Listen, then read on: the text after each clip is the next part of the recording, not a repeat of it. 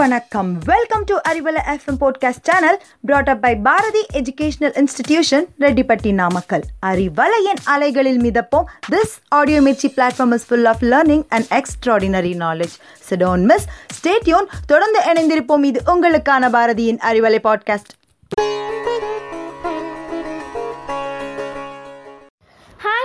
வணக்கம் and welcome to Arivalai podcast உங்களோட பேசிகிட்டு இருக்கிறது வர்ஷிதா ஃப்ரம் பாரதி இன்ஸ்டியூஷன் இன்னைக்கு நம்ம தூத்துக்குடி டிஸ்ட்ரிக்டை பற்றி பார்க்கலாங்க. தமிழ்நாட்டில் இருக்க முப்பத்தி எட்டு மாவட்டங்களில் ஒன்று தாங்க தூத்துக்குடி. நெல்லையிலேருந்து ரொம்ப பக்கத்தில் இருக்க தூத்துக்குடி மிகச்சிறந்த இயற்கை துறைமுகம் அப்படின்னு சொல்கிறாங்க இந்த மாவட்டத்தோட நிர்வாக தலைமையிடமே தூத்துக்குடி தாங்க நம்ம தூத்துக்குடி எப்படி உருவானுச்சு அப்படின்னு பார்த்தீங்கன்னா திருநெல்வேலி மாவட்டத்தில் இருந்து சில பகுதிகளை பிரித்து ஆயிரத்தி தொள்ளாயிரத்தி எண்பத்தி அஞ்சாம் ஆண்டு ஆண்டில் தூத்துக்குடி உருவாச்சுங்க.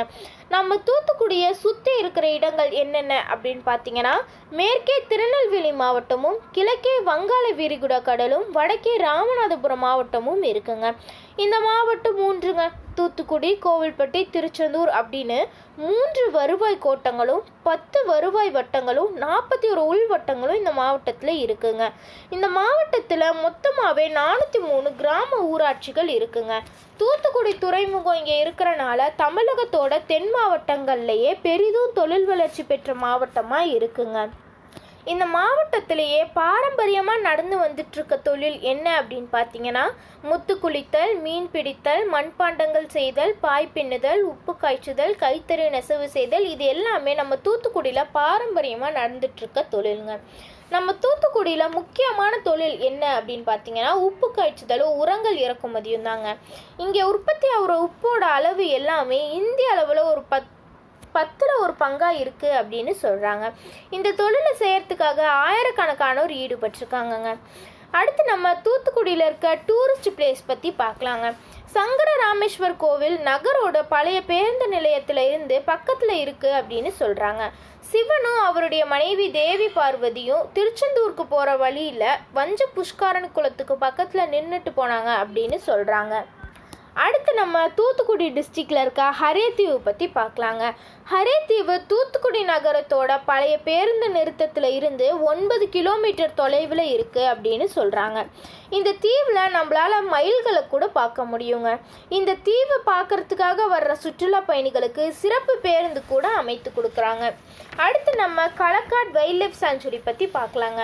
இந்த களக்காட் வனவிலங்கு சரணாலயம் இந்த மாவட்டத்திலேயே ரொம்ப ஃபேமஸ் அப்படின்னு சொல்கிறாங்க இந்த களக்காட் வைல்ட் லைஃப் சாங்சுரியை சுற்றி பார்க்கறதுக்காக நம்ம வனத்துறையிடம் அனுமதி வாங்கிட்டு வாகனத்தில் கூட பா பயணிக்கலாம் அப்படின்னு சொல்கிறாங்க இந்த சாஞ்சுரியை டைகர் சாஞ்சுரின்னு கூட சொல்லுவாங்க இந்த சரணாலயத்தில் நம்மளால் சிங்கவால் மற்றும் நீலவால் கொண்ட சு- குரங்குகளை கூட பார்க்க முடியுங்க.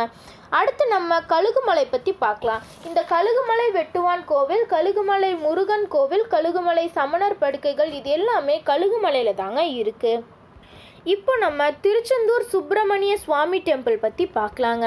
முருகனோட ஆற்றுப்படை வீடுகளில் இரண்டாம் படை வீடாக இருக்குங்க.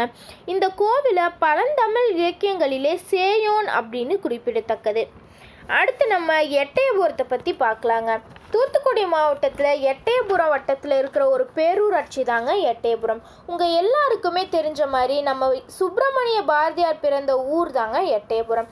சங்கீத மும்மூர்த்திகளில் ஒருவரான முத்துசாமி தீட்சிதர் அவருடைய கடைசி நாட்களில் எட்டயபுரத்தில் தான் இருந்தார் அப்படின்னு சொல்கிறாங்க பெரும்பாலும் இங்கே நெசவு தொழிலும் தீப்பெட்டி தொழிலும் தாங்க நடந்துட்டுருக்கு.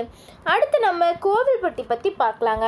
தூத்துக்குடி மாவட்டத்தில் இருக்க ஒரு தொழில் நகரமாக இருக்கிறது தான் நம்ம து கோவில்பட்டி. தூத்துக்குடி மாவட்டத்தில் இரண்டாவது பெரிய நகரமாக இருக்குங்க. அடுத்து நம்ம விளாத்திக்குளம் பற்றி பார்க்கலாம். தூத்துக்குடி மாவட்டத்தில் விளாத்திக்குளம் வட்டத்தில் இருக்க ஒரு பேரூராட்சி தாங்க விளாத்திக்குளம். இப்போது விளாத்திக்குளத்தில் மக்கள் தொகை எவ்வளோ அப்படின்னு பார்த்தீங்கன்னா பதினஞ்சாயிரத்தி இரநூற்றி எழுபத்தி ஏழு அப்படின்னு சொல்கிறாங்க அடுத்து நம்ம மன்னார் வளைகுடா பற்றி பார்க்கலாங்க. மன்னார் வளைகுடா அப்படின்றது இந்திய பெருங்கடல்லையே லட்சத்தீவு கடல் பகுதியில் இருக்க ஒரு குடா அப்படின்னு சொல்கிறாங்க தென்னிந்தியாவில் இருக்க தாமிரபரணி ஆறும் இலங்கையில் இருக்க ஒரு அருவி ஆறும் மன்னார் வளைகுடா கடலில் தான் தண்ணீர் கலக்குது அப்படின்னு சொல்கிறாங்க இன்றைக்கி நம்ம தூத்துக்குடியில் இருக்க சிறப்பு வாய்ந்த இடங்கள் எல்லாமே பார்த்தோங்க. நீங்களும் அந்த இடங்கள் எல்லாம் பாருங்கள் உங்களுக்கும் ரொம்ப பிடிக்கும். இன்னொரு நிகழ்ச்சியில் உங்களை சந்திக்கும் வரை உங்களிடமிருந்து விடை பெறுவது வர்ஷிதா ரேச்சல் தேங்க்யூ